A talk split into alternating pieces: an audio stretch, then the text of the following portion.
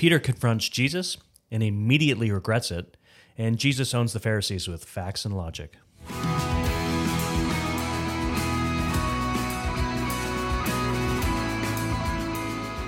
Welcome to Daily Gospel, equipping you to know God through His Word and His Son, Jesus Christ. My name is Keith, and this is Brandon, and we are pastors here in Santa Cruz, California at Gospel Community Church. Welcome, like, subscribe, comment. We are halfway through the Gospel of Mark, and we're going to continue today. It's going to be awesome. So, That's right. Major themes in the Gospel of Mark, briefly. Well, I'm just so excited to hear this. What we're going to talk about today because of that intro. Oh, Um, man, I'm really, I'm really excited. uh, it's going to be good. facts and logic. That's wow. Um, some of the themes we've seen in in, Ma- uh, in Mark are this action orientation, his repeated use of the word immediately, Yep. which is euthus in Greek, right? Immediately Jesus does this, and immediately, not meaning that he does it without any space of time in between, but it's focusing on that action, the the movement of Jesus. That Oh, he's right. going It's like- from thing to thing. It's like an action movie. You know? It is. One thing Yeah, to the it next really thing. is. Yeah. Um, and then we see that, that a lot of miracles are recorded in Go- Gospel of Mark. That he's focused on what Jesus is doing. Mm-hmm. So there's it's an action focused. It's focusing on Jesus as the servant Mm-hmm. in a lot of ways, and it's asking the question throughout: Who is Jesus? Hmm. Who is this person? And the book is structured around that, and it's revealed that he is the Son of God. Hmm. So we're seeing that again and again as a theme and we'll see it again today. So, uh, and then we see a big focus on the passion narrative. We'll start to get into that today. And then one thing I think is very important for us to see is the focus on the high cost of following Jesus. What does it mean to be a disciple of Jesus? So, Yeah. who is he? How do I follow him? That's what this book is all about. And it's Yeah. calling us to respond to the gospel and to consider ourselves, to place ourselves really in the place of the disciples Mm-hmm. and to respond to the call of Jesus. Yeah. Amen. Awesome. So, so the, how's the book structured? Um, yeah, so we're, we the first half of the book is about the Galilean ministry of Jesus. Um, so we're seeing seeing his ministry publicly in the north of Israel. Then there's a turning point in chapter eight, uh, verse thirty-one, where he begins to journey toward Jerusalem. And then the, the last six chapters, eleven to sixteen, are all about the Passion Week. So his his trials, death, burial, resurrection. Awesome. Easy structure. Very easy. So we have noticed in a few, you know, if you look at kind of compare all the gospels, you do notice that Mark is a little hard on his friends in this particular gospel. Yeah. You know, he, he draws out a lot of their, uh, I guess, foolishness. Yeah, yeah. I I know. Is it like just a, a funny thing? You know, I've heard it's like it's hard to imagine he's that flippant writing the, the, the gospel. Like, haha, this will really show him. Yeah. Like they made fun of me that one time, and now I'm gonna get him for the rest of time. Yeah.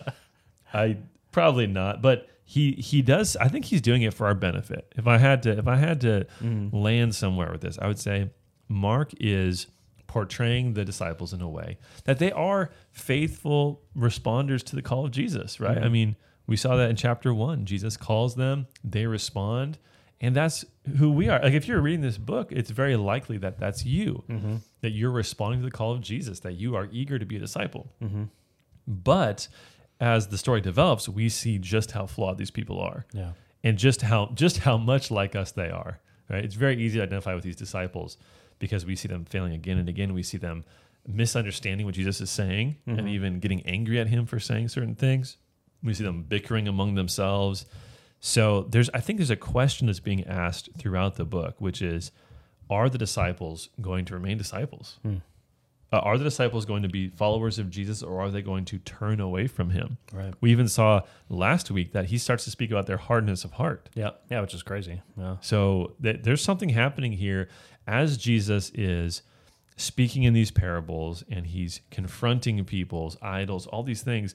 He is polarizing people, and that's going to happen even with his own disciples. Right. Will they follow him or will they become his enemies? Hmm. It's a it's a very interesting question. So I want to focus on that a little more today. Are the disciples going to persevere in the narrative? And of course, we know the ending. We know that they all turn out well except for one. But let's just, as we go through this, think about this. Think about uh, how they're responding and what's going on in their hearts. And then also consider our own response to Jesus. Right. You may have come to faith in Jesus and you may have started off on a great foot, but that doesn't guarantee that you are a follower of Jesus. Yeah. Are you going to persevere? Are you going to show through your actions that you have true faith? Mm-hmm. It's an important question to ask. So let's dive into the text. We're in we're in chapter eight, So we see in Mark, Mark not just the feeding of the 5,000, but also the feeding of the 4,000. Lots of people getting fed. Thousands and thousands of people getting fed. And there's a focus here actually on, on the Gentiles, right? Because he's, um, he's in this Gentile region. Um, but there's, we won't get into details of that so much as, as the response of the disciples. So the Pharisees confront Jesus after this, this miracle, but there's also a, a lack of understanding from the disciples. They're confused, their hearts are hardened, they're blind. Mm-hmm. This is very concerning. So look at chapter 8, verse 14. Now they had forgotten to bring bread, and they had only one loaf with them in the boat. And he cautioned them, saying, Watch out, beware of the leaven of the Pharisees and the leaven of Herod. And they began discussing with one another the fact that they had no bread. So he's he's warning them about the leaven of the Pharisees, which we know later in the ministry of Jesus is about the the teaching, right? The te- uh, false teaching that is leavened throughout, and it causes damage to people. And they assume he's speaking literally about bread. He's saying, "Watch." I guess like I don't even know what they think he's saying. Watch out that the Pharisees don't give you some of their bread with that bad leaven in it or something. But they think he's he's basically saying because they don't have enough bread. Of course, Jesus could just make more bread. He just did it. Right. Not a big deal for Jesus. And Jesus, aware of this, verse 17, said to them, Why are you discussing the fact that you have no bread? Do you not yet perceive or understand? Are your hearts hardened? Having eyes, do you not see? And having ears, do you not hear? And do you not remember when I broke the five loaves for the five thousand? How many baskets full of broken pieces did you pick up? They said to him, Twelve. And the seven for the four thousand. How many baskets full of broken pieces did you take up? And they said to him, Seven. And he said to them, Do you not yet understand? Hmm. So Jesus is confronting them, and he's confronting them in a very strong way, right? Because the disciples are confused, but he's also saying that their hearts are hardened. And he's speaking to them in the same terms that we heard in, in chapter 4, verses 11 and 12, mm-hmm. where Isaiah is saying, right, they don't they don't understand, they don't hear, they don't see. In other words, these people are not the elect. Right. They are not those chosen by God, and so God is revealing their own judgment by their response to these parables. Hmm. Now, now the disciples are being talked of in that way. Hmm. This is not encouraging. Like, is Jesus going to have anyone left on his side by the end of this? So, how are they going to respond? Are they going to stay faithful to Jesus? Mm-hmm. That's a huge question. And the the next miracle is really all about the disciples. Right. So the next miracle it happens. So the following verse, verse 22 of chapter 8, what happens is a blind man is brought out, and Jesus heals him in two stages. Very, very strange and unique. Mm-hmm. So what happens is verse 22, Jesus spit on his eyes. That's gross. And laid his hands on him, and he asked him, "Do you see anything?" And the man looked up and said, "I see people, but they look like trees walking." Then Jesus laid his hand on his eyes again, and he opened his eyes. His sight was restored, and he saw everything clearly. So this is this is very unique. Uh, It's a miracle that seems to be only partially effective. so Jesus heals the guy, and he sees walking trees. Right, this is Lord of the Rings here. Yeah, Uh, the Ents are Yeah. among us. And then Jesus heals him again, and he's fully healed. Mm-hmm. So why? I, I my first thought was always why does this? How does this blind guy know what trees look like? but then I realized he's not. He wasn't born blind, Mm-hmm. right? We see that in, in John nine. That's a unique thing as well. So this guy could see at some point, so he understood what trees looked like. But he's not. The healing doesn't seem to be effective. Mm. And I think what Jesus is doing here, and a lot of people would agree with this, is Jesus is demonstrating through this miracle what is going on with his own disciples Hmm. that they're at this place where they don't see clearly, but they're also not blind, Mm-hmm. and that they they are looking around and they're seeing everyone like trees walking. Hmm. They they they can't understand the message of Jesus. They're they're confused, and so they're in this halfway place, and Hmm. Jesus is calling them to fully understand and to fully respond to the gospel. Hmm. But this is also the nature of discipleship. Sometimes is that Right. we get to this point where we really believe in Jesus, but we can't fully believe, and we're still weak and we're still flawed. Right. And so Jesus is working that same miracle in his disciples. Mm. And he's going to be doing that progressively over time. Yeah. Amen. So we have this weird this weird miracle, but I think it's it's for a purpose. Mm. And it's interesting that the next verse from there is actually the center of the book. It's this pivotal moment that then leads into Jesus beginning to journey toward Jerusalem, which is the confession of Peter. So, again, we won't go through that again because we went to that in Matthew, but Jesus is Jesus asked the question, "Who do people say that I am?" There's that theme again, right? Who is Jesus? And then he asks them, "Who do you say that I am?" Mm-hmm. That's the key question, and it's a key question for us too.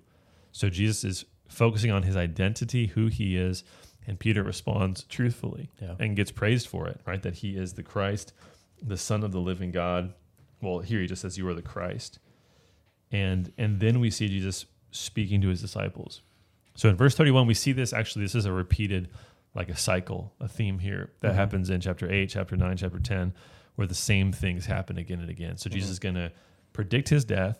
His disciples won't understand it, and then he will give them a lesson on discipleship. Yep. So here it's he speaks to, you know, he must suffer and die and be raised.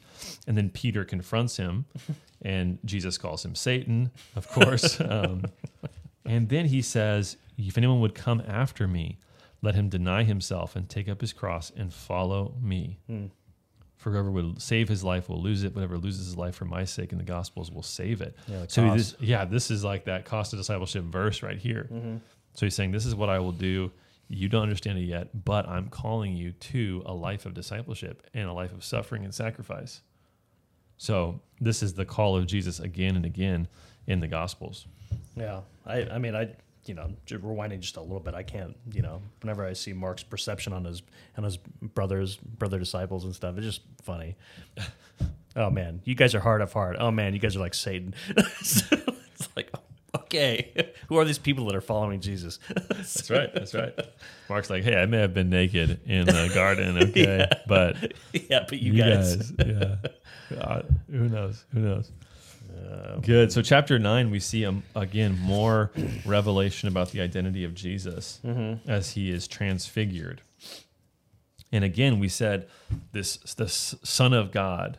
That phrase is really going, or the idea of Jesus' sonship is going to frame the book in important ways. Hmm. So we saw it in chapter one, the very first verse. We saw it in his baptism, where Right. God speaks from heaven, and then transfiguration is almost like a baptism part two. Hmm. It's like the same thing is happening, right? The heavens are being opened. There's a Right. a voice coming down, and Jesus is spoken of in verse seven as God's beloved Son. So God says the same thing. God, God the Father doesn't say a whole lot in the Gospel of Matthew. Mm-hmm. Basically, whenever or sorry, the Gospel of Mark, whenever he speaks, basically he's saying, "This is my son. This is my son." like he's speaking to the identity of Jesus, so you can't miss it. Right. And again, kingship is present there, but probably something a lot more, speaking to his divinity as well. So, so the transfiguration re-identifies Jesus as the Son of God, and then we see uh, this miracle, which I think it kind of builds upon the miracle of um, the blind man with the, the the walking trees guy Mm-hmm. because it's a, it's similar kind of a miracle, and I, I'm always really encouraged by it. But this this father who has a, a son with an unclean spirit, and J- Jesus, you know, said asks him the question. So verse 21, Jesus says, "How long has this been happening to him?" And the father says, "From childhood." And it is often cast him into fire and into water to destroy him. But if you can do anything, have compassion on us and help us. Hmm. And Jesus said to him, If you can, all things are possible for one who believes. Right. So he confronts the the very weak statement there. Yeah. Right? Really? That's how you're going to speak to me? if I can't, No, you got to believe. And the man responds in a great way in verse 24. So honest. He says, I believe, help my unbelief. Mm-hmm. That that phrase, I've known a lot of y- y- got young guys I've discipled who've had a that's like been a sticking point for them. They don't understand what he's saying there. And for to me it makes immediate sense. Mm-hmm. I believe Jesus. I believe you can do this, but help my unbelief. Mm-hmm. No, no, I, I know I, I know you can do it, but I also still have doubts and I still need your help. Right. Is the idea. It's the same as I see, but I only see part way. I don't, I don't see Mhm. clearly. And so that's what he's saying here is he believes, but he still has unbelief lingering and he needs Jesus to help him with that. Yeah. And man, what a great cry of faith for every believer. Yeah. I believe, help my unbelief. Yeah. Amen. I want to be that person that is rock solid, never tossed about, never doubting. Mhm. And yet I often am. So I need Jesus' grace Mm-hmm. Even in my my faith, right? Yep. Like we tend to think of the way the Bible speaks of faith as if you're saved by your faith, meaning you're like you're saved by the strength of your faith. Mm-hmm. Like the stronger your faith is, the more Right. guarantee that you're going to be saved. Where it, really the idea is faith is depending on God to do something that you can't. Mm-hmm. So it it it, almost precludes weakness. You know, it's like inherent in the idea is that you can't do it. Right. So to then focus on like, I don't ever doubt I'm amazing at faith, somewhat misses the point of what Jesus is, Right. is trying to show us is just that we're weak. So I love that. I love that God is gracious even when our faith is weak. Right. Yeah. So awesome, awesome uh, passage there. And then the disciples were trying to cast this demon out and they couldn't. And so Jesus gives that very famous um, statement there that this kind, verse 29, this kind can, cannot be driven out by anything but prayer. So this is, you have to turn to God in, in faith, uh, pray to Him. And there's certain things that are, are more difficult in life. And we can take a lot of application for that personally as well. But but then again in chapter 9, at the very end here, well, sorry, not the end, verse 30, Jesus again speaks to his, his death and resurrection. And then in verse 32, it says, But they did not understand the saying and were afraid to ask him. So again, just like chapter 8, right, that he prophesies his death and resurrection, they don't understand what he's saying, and then he speaks to discipleship. Yep. So he goes on to speak about, you know, um, that you shouldn't call yourself the greatest, but become like a little child. Mm-hmm. So he gives them a lesson on discipleship. In chapter 10, we have the story of the rich young ruler. I don't think we dealt with this much in the Gospel of Matthew. Mm-hmm. So it'd be good to, to think of here as well. But this is another great lesson in discipleship for us. I, I, I love this this passage. So what happens, of course, is the, the rich this rich young man comes up to Jesus eager to to, you know, gain the kingdom of heaven, right? To to gain eternal life. And Jesus tells him to obey the commandments. Mhm. And the guy says, "I, I got I'm great at that. That's my I'm, I'm the best. And Jesus says, "Well, sell everything you have, give to the poor, and follow me." And the man goes away sorrowful, Hmm. for he was very rich. So the idea here is Jesus is confronting him at what he loves the most, and the man won't lay it down for Jesus. right. So it's a good, great lesson in discipleship. Yep. But I really love the conversation that Jesus has with his disciples right after this, which is that they are shocked. They uh, Jesus says in verse 23, he says, How difficult it will be for those who have wealth to enter the kingdom of God. And the disciples were amazed at his word. So why are they amazed? I think from our current perspective, the, the context that we're in culturally, we think what Jesus is saying here is rich people bad, poor people good. Mm-hmm. Right? So it's hard for a rich person to enter the kingdom of heaven, but it's easy for a poor person. Mm-hmm.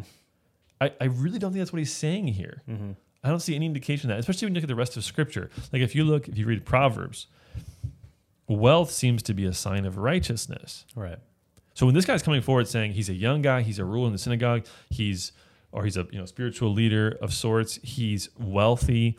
All of these things are are good. Mm-hmm. It's not knocking on him for being rich. Right. Rich, like being rich, very often means that you have disciplined yourself, you've practiced wisdom, you've given, done good investments, you haven't just frittered away your wealth. Mm-hmm.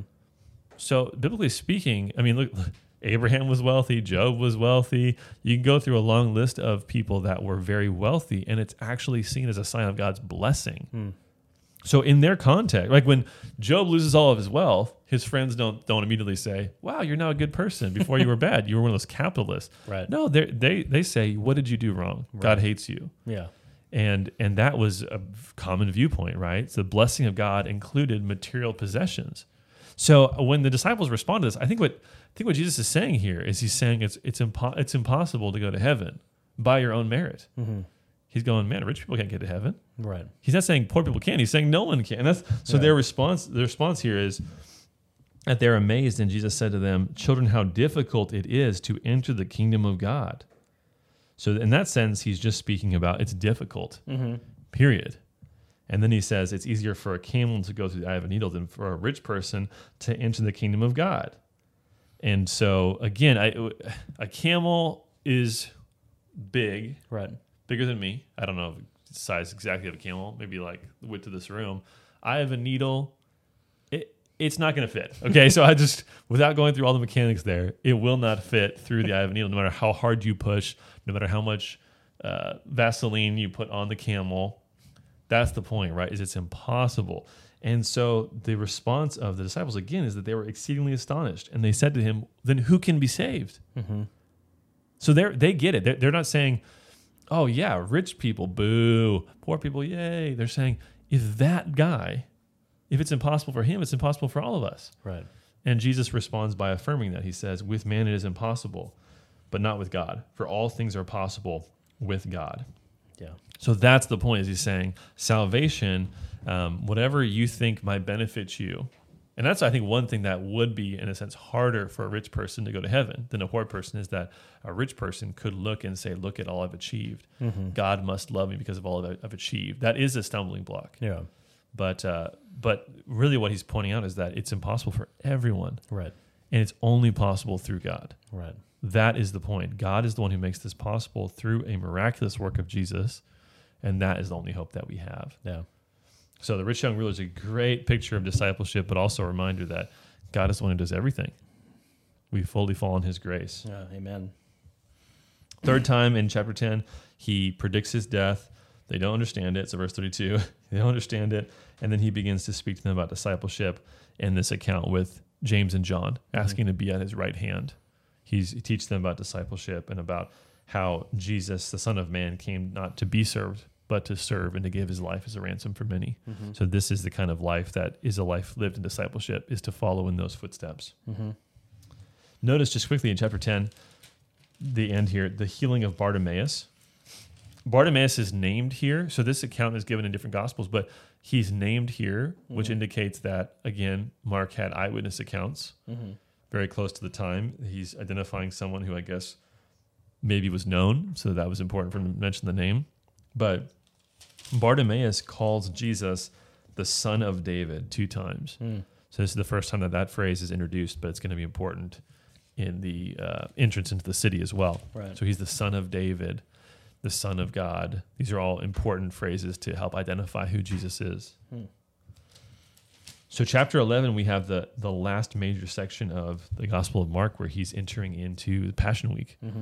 So Jesus is entering into the city. So this is Palm Sunday, the Sunday of Passion Week, and we see him again by the by the crowds being referred to as essentially the son of David. Right? Verse uh, verse 9 Blessed is he who comes in the name of the Lord. Blessed is the coming kingdom of our father David. So they're starting to understand who Jesus is. That's becoming clearer, and they're now speaking this truth. Hmm. And so there's this this theme building as well as Jesus' identity is being revealed. But once his identity is fully revealed, it's going to cause Right. everything's going to go crazy, really. So we see that we saw this rising tension in the Gospel of Matthew, the authorities versus Jesus, and mm-hmm. we'll, we see the same thing in the Gospel of Mark. The, the authorities have already been challenging Jesus, but in Passion Week it becomes a direct challenge. So before it was things like, "Hey, you guys, you know, ate or you, you know, plucked some grain on the Sabbath, or you didn't wash your hands properly." They're kind of catching them. Now they're really trying to find things to get mad about Jesus. Right. So they're asking him questions in order to trap him, Right. and it never works. They're horrible at this. They're they uh, they get rejected by themselves pretty much. But they're, they this conflict is growing, and they're trying to trip him up. So we see this in chapter twelve. And again, we saw some of these, so I won't go into too much detail here. But paying taxes to Caesar, right?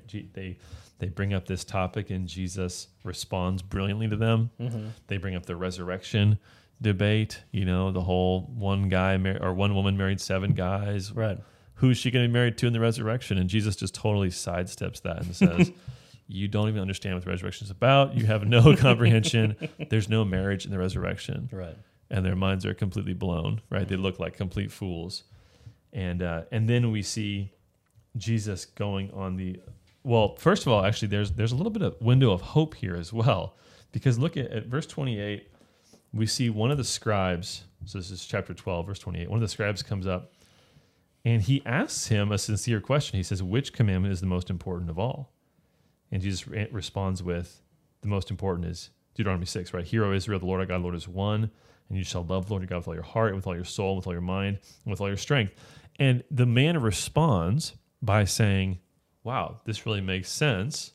And this is better than all the sacrifices and offerings in the world. Mm-hmm. And Jesus responds to a scribe, one of his enemies, one of his like Yeah. sworn enemies. He responds, You are not far from the kingdom of God. Hmm. And then he proceeds to go on the offensive and ask them about who is the son of David. But that's an interesting account because it raises the question for us of, well, are these people that are enemies of Jesus, are they going to be won over to him? Mm-hmm. A- And we'll we'll think about that in just a second after we finish this this section. But it's an interesting question. And then we see Jesus challenging them with Psalm 110 and asking them the question of, well, who is the uh-huh. Messiah? Is he just the son of David? Right. That's already been revealed uh, that he's the son of David. Mm-hmm. Or is he something more? Is he the son of God? Is he a divine? Or is he the eternal son of God? And they can't answer that question. Right. That's kind of what's implied in that section. So Jesus is showing them who his who he is. He's answering that question in many ways, kind of in roundabout ways, but to help us as the reader to come to a conclusion about Jesus. Amen. So there's this this theme of conflict, and uh, and conflict is a constant in ministry. Yep. That's that's really the reality. But I, you know, in the, his book, I'm reading. So I read through a couple different books when I prepare for this. But uh, Frank Thielman has a book called The Theology of the New Testament, and he poses the question that I asked at the beginning, is something like it, which is, will Jesus' disciples remain faithful to him? Hmm. But then he also says the opposite question is being asked, like I just pointed out, which is, will Jesus' enemies become his disciples? Mm-hmm. there's this also there's also this question being raised again and again. When you see the scribe asking that question in chapter 12, when you saw we saw Jairus in chapter 5, the synagogue ruler who is um, who's coming to Jesus for help. Yeah. We see Joseph of Arimathea at the, at the end of the gospel asking for Christ's body, and so these are all like synagogue people. Yeah. And so the question has to be asked, not just will the disciples of Jesus become his enemies, but will the enemies become disciples? Mm-hmm. And it really is a fascinating question. Yeah. And again, it points to, to for us to what are we going to be? Mm. Are we going to follow after Jesus? Yeah. And that really, I guess, is the application to end with, which is, um, yeah, how are we going to respond to this message, which we've been asking, but also, I mean, just just notice how much conflict comes in the ministry of Jesus. Yeah. If you are going to proclaim the good news, if you're going to be a person who speaks truth to people, you will have conflict all the time. Mm-hmm. It's, and it may be because of your sin, it may not be. Yeah. Jesus did not sin. So, but he's in constant conflict because what he's doing, the message he's bringing, it disrupts. Right. It frustrates people. People are scared by it. right. They want they want to know who he is, but they also want to remain blind to who he is, Yeah. so they can keep living in sin. Yeah. So we'll have the same burden as we do ministry, Yeah. Lord What a- willing. What a great reminder. And yeah, we need to, yeah, we need to understand that as Christians today that, yeah, believing in God um, heaps on conflict and sacrifice in our lives. And it's a costly thing to be a Christian. Yep, So absolutely, And it's getting more like that. So absolutely. So let's let's not just start well, but let's end well. yeah, amen. No, Let's expect that, and let's end well in our walk with God. thanks for joining us for Daily Gospel. We'll see you next week for the last section of the Gospel of Mark.